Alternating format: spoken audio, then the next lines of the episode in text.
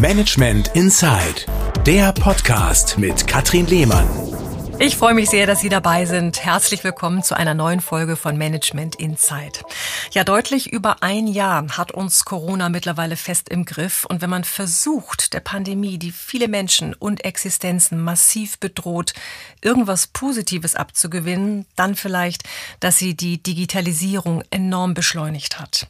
Außerdem hat sie unser Denken, unsere Ansprüche extrem verändert. Und Kommunikation spielt dabei eine Schlüsselrolle. Sie ist wichtiger denn je geworden geworden, aber seit den Krisenzeiten auch sensibler. Potenzielle Kunden von Produkten und Dienstleistungen schauen und hören genauer hin. Sie wollen sich mit den Werten eines Unternehmens identifizieren können. Purpose, Haltung, Vertrauen und Glaubwürdigkeit. Darauf kommt es an, wenn wir extern kommunizieren, unsere Zielgruppen auf Marketing- und PR-Wegen erreichen möchten, online und offline. Ja, wie stillen wir denn nun die Bedürfnisse und Erwartungen unserer Kunden, wenn der Zweck, der Sinn unseres Handelns im Fokus steht? Mit welchen Botschaften können wir Haltung zeigen, Vertrauen aufbauen und Nähe herstellen? Und welche Kanäle sollten wir nutzen? Eins steht fest, der Markt ist deutlich umfänglicher und beweglicher geworden. Es gibt viele neue Formate und Möglichkeiten, sich in der Öffentlichkeit zu positionieren. Die externe Kommunikation der Zukunft. Darum geht es heute hier bei Management Insight und ich bin schon sehr gespannt auf die Impulse von Professor Dr. Julia Schössler. Die langjährig erfahrene Kommunikations- und Marketing-Expertin ist zugleich Inhaberin der Agentur Schösslers mit Sitz in Berlin und in Würzburg. Gemeinsam mit einem 50 Kopf starken Team betreut sie weltweit Kunden aus der digitalen Wirtschaft mit besonderem Fokus auf Medien, Technologie und Advertising. Also die Frau kennt sich aus und ich freue mich sehr, dass sie heute hier ist. Julia, herzlich willkommen. Danke, liebe Katrin. Ich freue mich sehr, hier zu sein heute. Kommunikation wird immer wichtiger. Sie betrifft uns alle, Julia, die mit Management, Marketing, Medien und mit PR zu tun haben. Aus deiner Sicht, inwiefern hat die Pandemie Einfluss auf unsere Kommunikation genommen? Katrin, das ist eine gute Frage und ich weiß gar nicht, wo ich da überhaupt anfangen soll, die zu beantworten, weil es ist wirklich vielschichtig. Wir möchten heute über externe Kommunikation sprechen und ich erinnere mich noch vor dem ersten Lockdown, wir waren alle in einer Art Schockstarre, wir kannten Zahlen, wir kannten Bilder, wir wussten, da kommt etwas, von dem wir irgendwie noch nicht wirklich was wissen. Wir waren privat verängstigt, weil es eine Krankheit ist, eine tödliche sogar. Wir hatten aber noch Existenzsorgen, das kam auch dazu. Insofern war das sehr, sehr komplex und es geht nicht nur um externe Dinge, die uns durch den Kopf schwirrten. Was heißt es für meinen Beruf? Was wollen Kunden? Was sollte ein Unternehmen nach außen tragen? Sondern intern war es fast genauso wichtig, weil erinnern wir uns, alle, die konnten, sind so schnell wie möglich ins Homeoffice gegangen, ins Mobile Office. Wir haben die Kontakte vermieden, wir haben uns zu Hause aufgehalten und wir zum Beispiel als PR-Agentur konnten das technisch ganz gut. Wir hatten alle Geräte, wir hatten Software. Ihr gut aufgestellt. Ne? Das war wirklich ja. prima. Das kann ja nicht jeder sagen. Wir kennen viele Branchen, die nicht diesen Luxus hatten, dass sie unter diesen Umständen weiter arbeiten durften. Denken wir allein an die ganze Gastronomie. Und da geht es halt, es funktioniert. Ich kann auch zu Hause an meinem Laptop sitzen, ich kann da telefonieren, ich kann da auch äh, tolle Workshops machen. Aber es geht auch viel verloren. Denn was macht mhm. uns aus? Und ich denke, das machen wir uns bis heute nicht wirklich, äh, fühlen wir uns nicht selber vor Augen, was wirklich alles verloren geht. Das ist nicht nur die Interaktion, die menschliche, das ist Spaß, das ist Freude, das ist mal ein Augenzwinkern, das ist äh, mal ein Lachen äh, an, am Kaffeeautomat. Klar. Das sind so viele Dinge und das, was uns als Menschen ausmacht. Mhm. Kommen wir zu Grundbedürfnissen. Da geht es halt nicht nur um Funktionieren, da geht es um banale Dinge auch schon mal, wie dass man wieder menschlichen Augenkontakt hat und kreativ sein darf. Das heißt, zu deiner Frage, wie hat es die Kommunikation beeinflusst? Natürlich aus beruflicher Sicht die externe Kommunikation brutalst im Sinne von, man muss als Unternehmen natürlich auch eine Haltung haben. Was heißt das? Wie können wir reagieren? Was heißt das für all meine Stakeholder, für Mitarbeiter? Auf der anderen Seite musst du aber auch als Führungskraft schauen, wie kannst du intern dein Team da gut abholen, zusammenhalten. Und da ist ja auch nicht jeder gleich. Das kann ich mir vorstellen. Braucht man viel, viel Feingefühl. Und es steht fest, Corona hat auf jeden Fall deutliche Spuren hinterlassen, intern, extern. Und gerade extern, wenn wir darüber sprechen, die übergreifen übergreifende Schockstarre, von der du auch gerade gesprochen hast, die ist oft zu hören gewesen, dass Unternehmen nicht wussten, äh, wie sie kommunizieren sollen, was, ob überhaupt. In schwierigen Zeiten, Julia, den richtigen Ton zu treffen, ist nicht leicht, aber nicht zu kommunizieren ist ja auch keine Lösung. Hast du dazu Fragen bekommen? Ja, sogar in viele Richtungen. Also zum einen der Klassiker, wie du es gerade gesagt hast. Was sollen wir jetzt machen oder soll man jetzt erstmal gar nichts sagen? Das interessiert doch am Markt keinen. Alle schreiben doch nur über Corona und ich muss eh Budget sparen. Sag ich natürlich, nein, ja, gerade in der Situation äh, musst du kommunizieren, du machst ja auch weiter, dein Geschäft lebt ja. Ähm, also lass uns reden, was wir auch in den Pandemiezeiten machen. Du musst vielleicht nicht mehr klassisch kommunizieren, auf deine klassischen Medientitel gehen. Lass uns neue Wege gehen. Ja, und dann musst du natürlich erstmal fragen, okay, was macht ihr? Ähm, wer ist eure Zielgruppe? Was sind die Themen? Und dann kannst du die auch in die Richtung sehr positiv beraten. Ja, also wir wollen bitte nichts Gutes an Corona finden. Ja, also dafür ist das zu ernst. Aber jetzt allein aus Business-Perspektive, du sagtest eben eingangs selber, die haben gelernt, die Digitalisierung ist jetzt here to stay, das wird nicht mehr diskutiert. Wir wissen, inwiefern uns digitale Produkte, Dienstleistungen im Alltag, aber auch im Job helfen. Und da gibt es natürlich Unternehmen, die davon profitieren und die sind teilweise auch zu uns gekommen, sodass wir darüber sogar Business generieren durften. Das ist auch erstaunlich, dass manche dann sich so zurückziehen und manche erst recht rausgehen und sagen, ja gut, das äh, ist, ist ein wichtiger Aspekt sich gerade jetzt zu positionieren und zu zeigen in schwierigen Zeiten. Was mir auffällt, oder nicht nur mir, das wird sehr, sehr vielen Menschen auffallen, dass, dass, dass wir nachdenklicher geworden sind. Es hat uns verändert. Wir schauen genauer hin, sind ein bisschen kritischer geworden.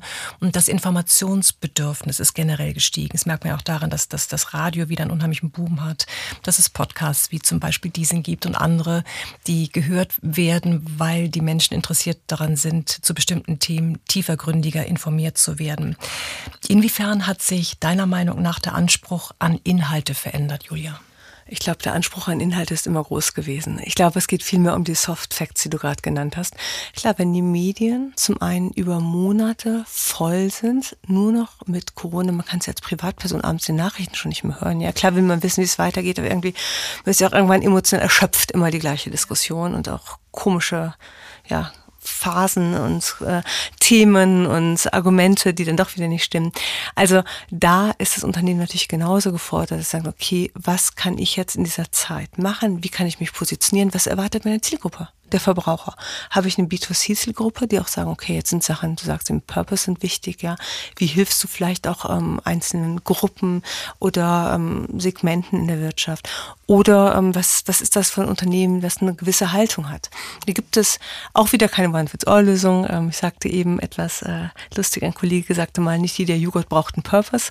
Ähm, aber natürlich ist da auch, wenn du über Monate in dieser speziellen Situation bist und auch einsamer bist als sonst, ja, egal wie groß deine Familie ist und du triffst einfach viele Menschen nicht mehr.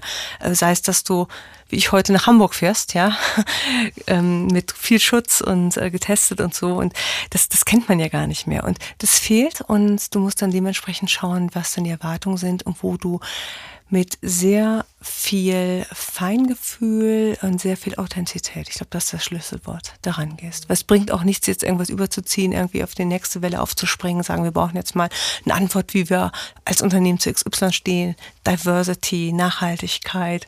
Es muss mit ähm, Leben gefüllt sein. Es ne? muss, muss ja. auch gelebt werden. Ja, und das Thema Glaubwürdigkeit ist natürlich enorm wichtig, auch sich über den Purpose auszudrücken, also den Sinn und Zweck unternehmerischen Handelns. Julia, wie definiere ich denn mein Purpose, meine Haltung? Ich würde mir erstmal das Unternehmen angucken, weil wie auch da, es klingt jetzt ein bisschen langweilig, es gibt jetzt keine Lösung, sondern so geht das, ja. Hier, das ist der Katalog, ich schicke den kurz rüber, mache ein paar Kreuzchen. Sondern muss ich erstmal das Geschäftsmodell, den Laden angucken. Man muss gucken, ist das ein ähm, Unternehmen, was börsennotiert ist? Ist das ein inhabergeführtes Unternehmen? Ist ein kleines Unternehmen, ähm, wo die Mitarbeiter alle den Chef persönlich kennen? Ist ein Riesenladen?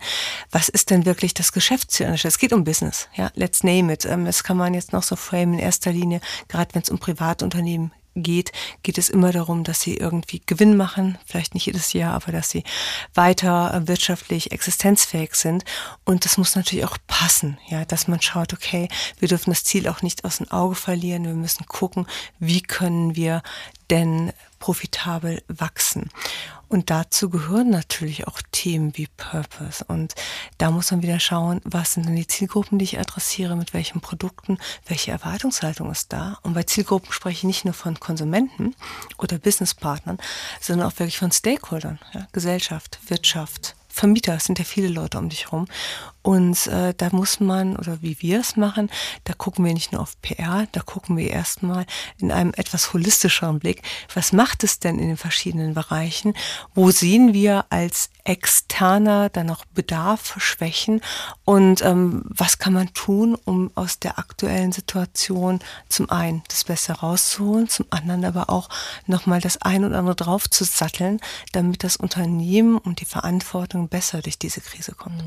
Schaust du du dir dann in erster Linie auch den sag mal, CEO an oder die CEO, die Mitarbeiterin, was erzählen die, dass man durch Gespräche, durch Brainstormings herausfindet, okay, ihr habt euer Produkt XY, aber was macht euch denn aus? Wofür steht ihr? Wie tickt ihr? Weil es macht ja auch keinen Sinn, meinem Empfinden nach, sich irgendeinen vermeintlichen Purpose auszudenken und dann aber Menschen zu haben, die das vielleicht gar nicht transportieren können oder wollen natürlich der CEO ähm, oder auch ja, Geschäftsführende Gesellschafter noch mehr, die sind natürlich ganz wichtig an der Stelle, weil das Gesicht, der Kopf für das Unternehmen steht. Da gibt es ja zahlreiche Studien, wie viel Prozent allein das Image des Chefs ausmacht für das gesamte Unternehmen. Und das ist bei B2B vielleicht noch ein bisschen relevanter als bei B2C. Und die CEOs oder Vorstandsvorsitzenden, wie wir sie nennen wollen, das sind ja schon Menschen, äh, die einen gewissen Druck haben heute, weil es kann ja vielleicht der brillanteste CEO sein, der aber einfach nie gelernt hat, sich rhetorisch geschickt auszudrücken, der noch nie einen Podcast gemacht hat oder vielleicht einfach Angst hat. Ja, davor. oder vor eine Kamera zu treten oder so, ne? Das sollte er üben, ja. Noch schlimmer, ja. Kamera, mhm. wir kennen es alle, wenn man es zum ersten Mal macht, ja. Das ist ja, also es sind viele Sachen und das darf man auch nicht unterschätzen. Das macht okay, der CEO ist, der mag ja noch so brillant sein, aber um sich vor Leute zu stellen, zu führen oder halt auch diese neuen Plattformen zu nutzen, von denen du gerade gesprochen hast. Das sind alles nochmal neue Dimensionen und da braucht er ein regelrechtes Training, beziehungsweise er muss ja auch nicht alles machen. Ich muss mir überlegen, was lasse ich diese Person machen, weil es vielleicht auch nur er oder sie oder es kann und was muss ich da selber vielleicht an Lösungen finden, damit vielleicht jemand aus der zweiten Reihe das macht oder ein Kollege. Letztes Beispiel, ähm, wenn wir über Kommunikation sprechen, externe Kommunikation, dann müssen wir nicht nur über Medien sprechen, da können wir auch mal dran denken, was du heute über soziale Netzwerke wie die Businessportale für eine Reichweite hast. Ja, da sind Zehntausende, oft Hunderttausende, Millionen, wenn du richtig bekannt bist, von Followern. Und wenn du da etwas absetzt, hast du teilweise eine höhere Reichweite als viele klassische Medien. Auch das. Und auch eine spitze Zielgruppe, weil genau die, die sich dann mit dir befassen und dir folgen, sich wirklich für dein Thema interessieren. Also auch das ist ja ein, ein hoher Mehrwert, den man über diese Business-Plattform äh, generieren kann. Genau das Stichwort, Julia. Welche neuen Formate befeuert Corona? Wir haben sehr viele digitale Formate. Das ganze Thema digital ist eh größer denn je dadurch noch. Also wenn ich daran denke, dass ich etwas in einer großen Wirtschaftszeitung positioniere, ist es mir heute fast egal in meinem Kunden, ob es digital ist oder ob es ähm, im Print ist. Also viele sagen sogar lieber digital, weil dann bleibt es ja, Print ist morgen in der Mülltonne. Etwas Stimmt. übertrieben. Ja, aber ist ja was dran. Ja. ja. Und dazu gibt es halt viele weitere Plattformen. Ich hatte eben äh, die sozialen Medien als einen wichtigen Kanal genannt, der sicherlich äh, erst am Anfang der Blüte ist, was es heißt für Kommunikation. Daneben gibt es aber auch das Thema Audio zum Beispiel. Und ich spreche jetzt nicht nur über Radio, Audio, ich rede über Podcasts, ich rede über neue Formate. Clubhouse, das Lieblingsbeispiel. Ja, das ist ja gerade so eine Art Talk-Radio, gerade ganz in. Ähm, hast du da schon mal mitgemacht? Ja, habe ich, klar. Also muss ich, ist ja mein Job. Kathrin, das ist jetzt nicht irgendwie mit fremden Federn schmücken, sondern natürlich, als das kam und er dachte, okay, was ist das jetzt, eine weitere Plattform? Und da war ja am Anfang so ein One, weil die wirklich das Angebot auch ein bisschen verknappt hatten. Da jeder kam nicht jeder rein. rein. Genau, ja. genau, ganz wichtig. Also super Marketing, ja. Es waren einige echte Multiplikatoren drin. Und natürlich ist es da mein Job, wenn ich in einer PR-Agentur bin oder die auch leite, dass ich mir diese Formate angucke und das einschätze. Was heißt das für meine Kunden? Was heißt das auch für uns als Agentur? Also machen wir auch Clubhouse. für, für, wen, für wen ist das was, Clubhouse? Was würdest du sagen? Wer sollte sich da drum bemühen und darum kümmern, äh, in so Clubhouse-Sessions präsent zu sein?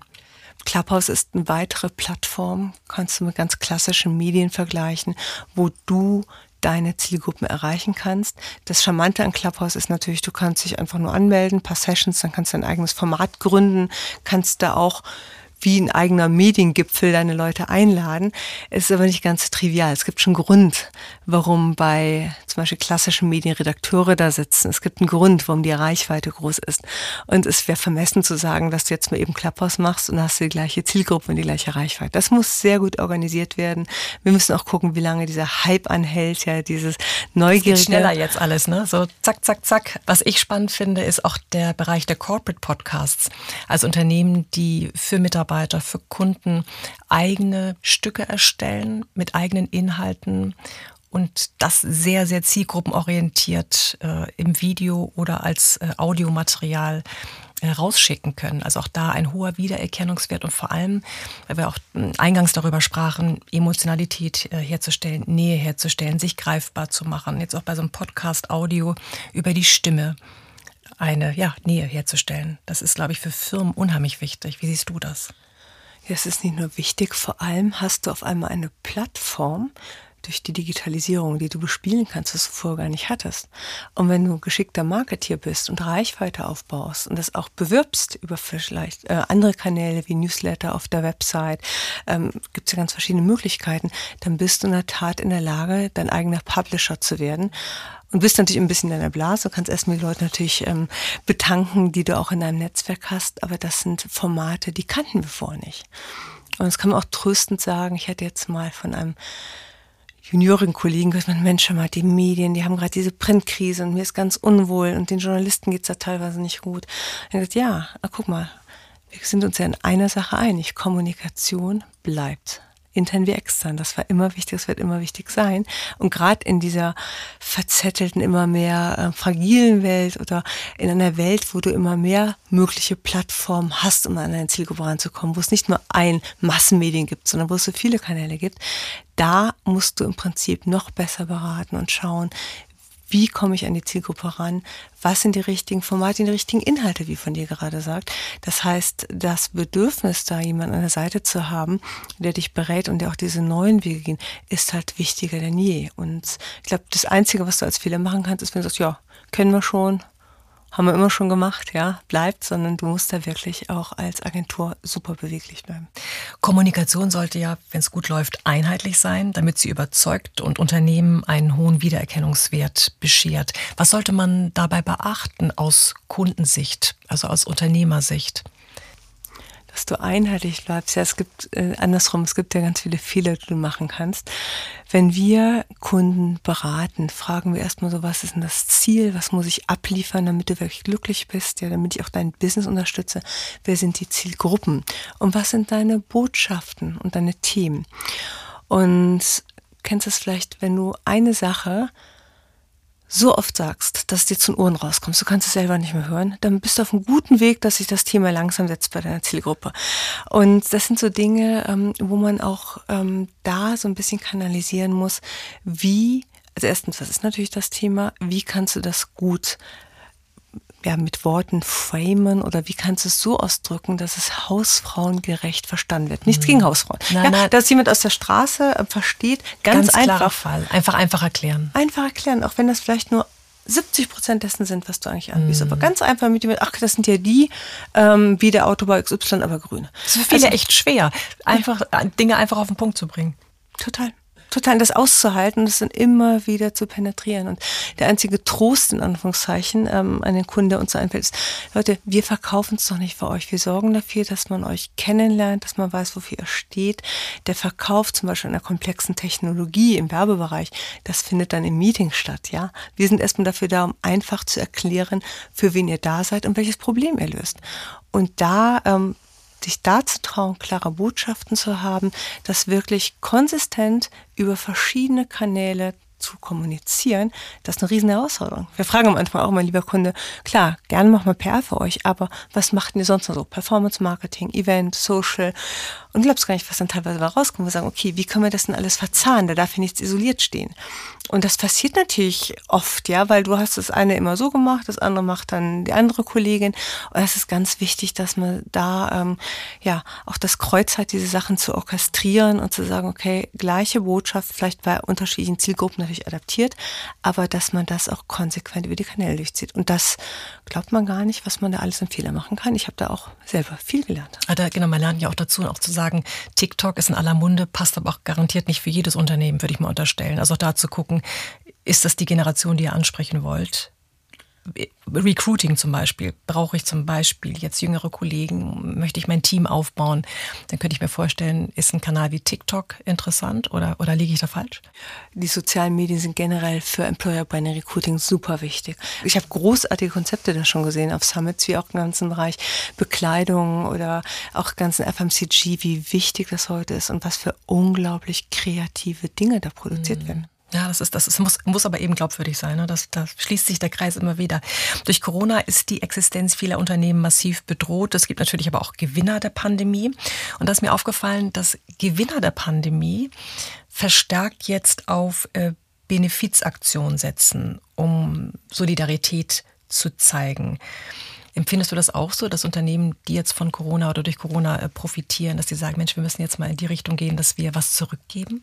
Klar, wenn ich was mache, zum einen stelle ich mich als guter Arbeitgeber, als guter Partner in der Gesellschaft dar und auf der anderen Seite mache ich durch das Thema, was ich da unterstütze, natürlich auch andere aufmerksam. Und sagen, okay, wusste ich gar nicht, ja. Da äh, ist Waldsterben nach wie vor wichtig. Da gibt es äh, Probleme mit zu viel Fleischkonsum.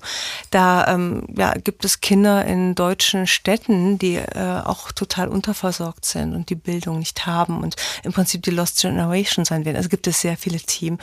Und dann wiederum, ja, heiligt der Zweck fast die Mitte, dass man, okay, auch wenn es jetzt schnöde Eigen-PR ist, aber Hauptsache das Thema kommt auf die Agenda. Mhm.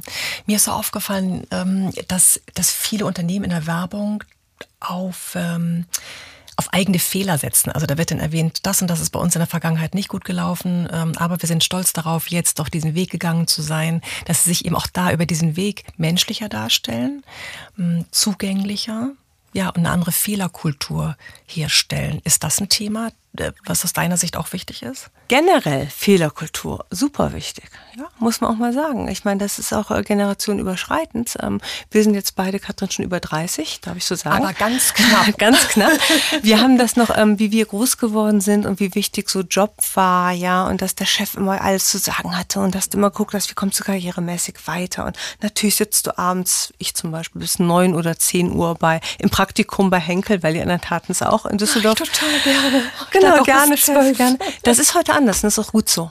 Ja, also da fängt es ja auch schon an, dass ähm, man schaut, okay, was sind jetzt wirklich die relevanten Dinge und was ist da auch für eine Erwartung ähm, seitens der Menschen und dass da Fehler passieren, sowohl beim Chef, ja, ich glaube früher, ich kann mich an keinen Chef erinnern, in den ersten Berufsjahren sagt, ey, ich habe jetzt einen Fehler gemacht und das ist nee, doch gut. Das hat sich verändert. Um Himmels Willen. Das war ja? damals nicht so. Und das macht's ja kaputt. Ja, wir lernen ja nur. Ich versuche es auch immer intern meinen Kollegen zu sagen, trotzdem vielleicht auch nicht jeder, ja, sagen, bitte gebt mir da Feedback, ja. Besser ihr wascht mir den Kopf, als wenn wir nach draußen gehen mit dem Quark und dann wird uns auch nicht der Kopf gewaschen. Auch da muss man Diskurs haben und es geht auch oft schon mal etwas schief. Und ich finde es persönlich und auch rein äh, businessmäßig äh, von der Kommunikation super geschickt, wenn man mehr Culpa macht, wenn man sagt, es tut uns leid, es passiert.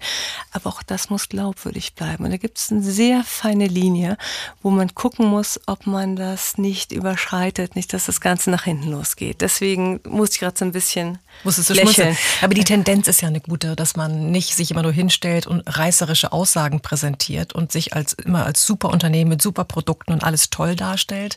Schnell, billig, viel, sondern dass es eben auch auf andere Dinge ankommt, die gerade die jüngere Generation als Zielgruppe viel eher anspricht, die sich da viel eher vielleicht an Werten festhalten wollen, um Produkte eines Unternehmens äh, zu kaufen. Stichwort Gendersprache. Wie wichtig ist das für Unternehmen in der, in der Außenwirkung? Das ist ein super Thema. Also ich fange jetzt mal von uns als kleine Agentur wieder an. Als das ganze Thema kam vor einem Jahr, glaube ich, haben wir darüber groß gesprochen. Ich glaube es nicht. Ja, wir haben jetzt wirklich auch intern ein Guide, ja, ähm, wie wir uns ausdrücken, wie wir auch unsere Kanäle bespielen, wie wir in Pressemitteilungen schreiben. Das ist natürlich, oder auch in der Kommunikation selber, ja, dass wir liebe Kollegen und Kolleginnen nicht mehr sagen, sondern liebe die Kolleginnen, ja, mit Sprechpause, das ist ganz wichtig. Und wenn nicht, kriege ich um die Ohren, zurecht, ja. Und da wird also sehr darauf geachtet, äh, im Team gewisse Hygiene. Was jetzt Kunden angeht, kannst du dir an der Stelle auch wieder nur beraten, auch wieder schauen, okay, wo sind die unterwegs? Beispiel, wenn du ein mittelständisches Unternehmen bist und eine Hauptzielgruppe sitzt irgendwie im tiefen Schwarzwald, du bist seit 30 Jahren mit denen im besten Beziehung, ich spreche jetzt nicht von mir, ist ein anderes Beispiel, dann käme das vielleicht ein bisschen komisch, wenn du auf einmal daherkommst, also jetzt erstmal schön gender neutral und ähm, natürlich Diversity, wie machen wir das und ähm, RCS. Also da gibt es auch, muss man ein bisschen darauf achten, über mit wem sprechen wir hier, wie passt das, Authentizität hier wieder als Beispiel.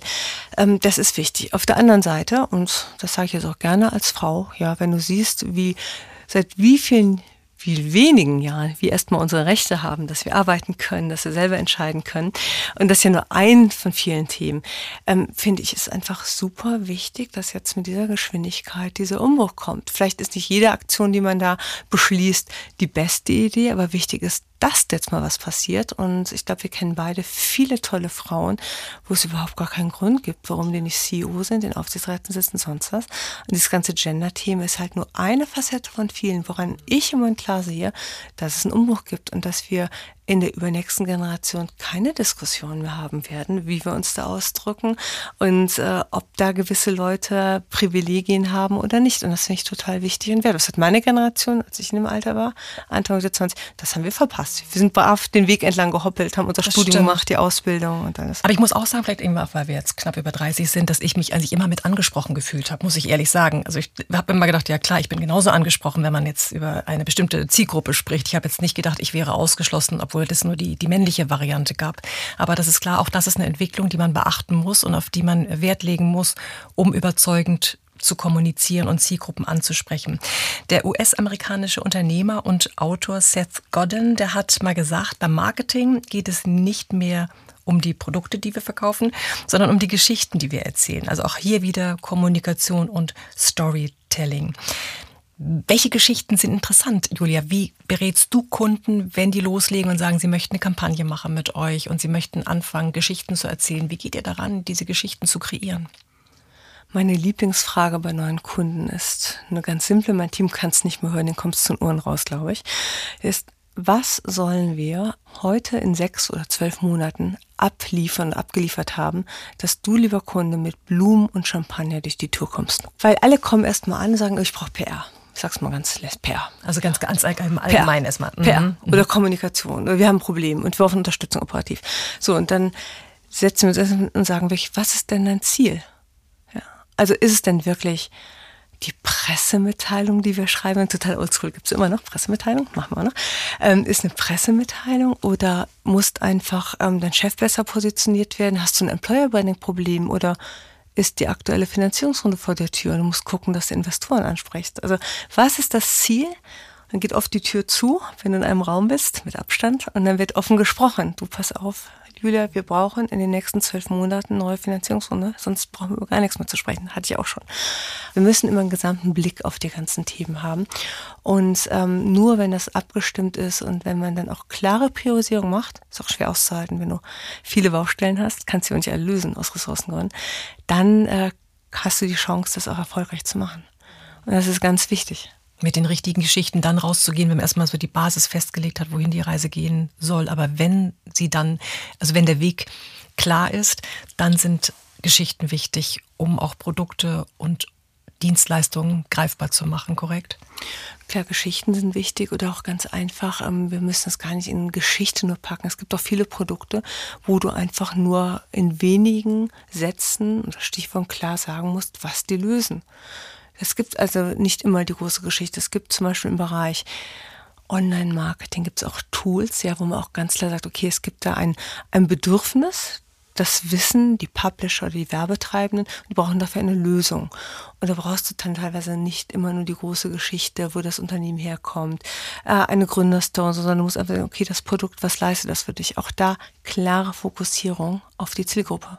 Influencer-Marketing, auch ein wichtiges Thema. Was, äh, was hältst du davon? Influencer, das ist für mich immer noch so, sehe ich ganz oft, die sich selbst fotografieren und dann irgendwelche Make-up-Geschichten vermarkten. Okay, das ist es jetzt nicht. Generell Influencer-Marketing. Ist das nach wie vor ein Trend? Ja, also Influencer-Marketing, ich muss gerade auch ein bisschen schmunzeln, wenn das immer die, das Foto, Kussmund ja. und gestylt, so klar. Die ja. Leute, ähm, die sieht man oft gerade, weil die in Relativformaten äh, dann noch zu Berühmtheit kommen. Mhm. Nichtsdestotrotz ähm, kannst du einen Influencer jetzt fast unromantisch genauso als weitere Plattform sehen, mediale Plattform, wie du als Unternehmen deine Botschaften in die Zielgruppe bekommst. Und genauso sind die Influencer viele Unternehmen eine wunderbare Plattform, um die Botschaften außen zu tragen. Nicht eine, die immer positiv sein kann. Es gibt auch viele Beispiele, wo es dann nicht geklappt hat, ja, oder wo durch äh, Verhalten von Influencern nicht die richtigen Sachen kommuniziert wurden. Klar, ja, äh, das ist halt leider bei Kommunikation so, das ist die Garantie. Aber ich finde Influencer nicht nur wichtig in dem Bereich Kosmetik, Yoga, was auch immer, was du gerade gesagt hast, sondern da gibt es ja verschiedenste Businessbereiche und die meisten Influencer, behaupte ich jetzt mal, die sehen, würden wir nicht auf diesen Influencer-Plattformen finden. Das sind ganz andere Leute. Hm, aber interessant, auch darüber nachzudenken, auf anderen Plattformen zu schauen, um genau die Menschen natürlich einen Influencer zu finden, die fürs eigene Unternehmen passen würden, um Botschaften rauszutragen. Julia, was sind äh, zusammengefasst nochmal die aus deiner Sicht wesentlichsten Kommunikationstrends 2021 plus? Hm. Natürlich ist das Wesentliche nach wie vor Digitalisierung. Alles andere wäre äh, Quatsch. Das muss ich nochmal vorab sagen, weil ich kann das nicht ignorieren, weil die Digitalisierung bringt uns halt zu vielen neuen Formaten. Zweites, vielleicht auch auf gleicher Stufe wichtigstes Thema ist, dass ähm, der Markt für mediale Plattformen sich stark verändert. Das klassische analoge, das analoge Medien, das wird immer äh, kleinteiliger. Auf der anderen Seite haben wir viele neue Plattformformate, worüber man kommunizieren kann was jeden Kommunikator eine Herausforderung stellt, ist natürlich gemütlicher, nur drei klassische Massenmedien zu bedienen, anstatt wirklich noch Influencer oder Podcasts zu machen und Live-Events und was noch nicht alles. Aber da sind wir heute schon und da ist die Reise noch lange nicht zu Ende. Klappos ist jetzt so das prominenteste Beispiel, was sehr kurzfristig in die Ecke kam, auf einmal groß ist und jetzt wissen wir alle nicht, wie sich das weiterentwickelt. Aber Audio generell ist super wichtig. Also das ganze Thema, dass die mediale Landschaft und mediale im weitesten Sinne, als auch andere Plattformen, dass die da weiter zerfleddert wird.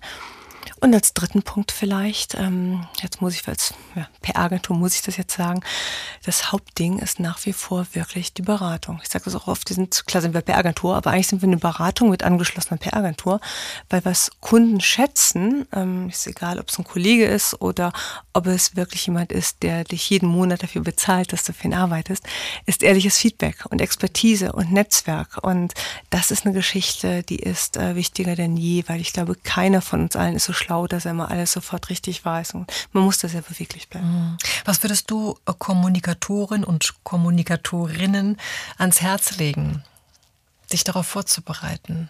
Ihr bleibt auf jeden Fall wach, testet, fliegt eure Netzwerke, besucht Veranstaltungen, tauscht euch aus, probiert auch mal Sachen aus und ähm, ja, verliert auch nicht den Fokus. Das klingt jetzt ein bisschen im Gegensatz. Ja, man kann immer viel machen, aber ganz wichtig ist wirklich die Fokussierung auf, was ist das Ziel, wen möchte ich erreichen.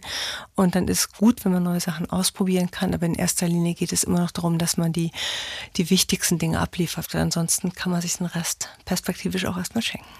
Wenn wir noch mal einen Blick zum Schluss in die Zukunft wagen, sagen wir mal fünf Jahre weiter, wie hat sich die externe Kommunikation bis dahin verändert?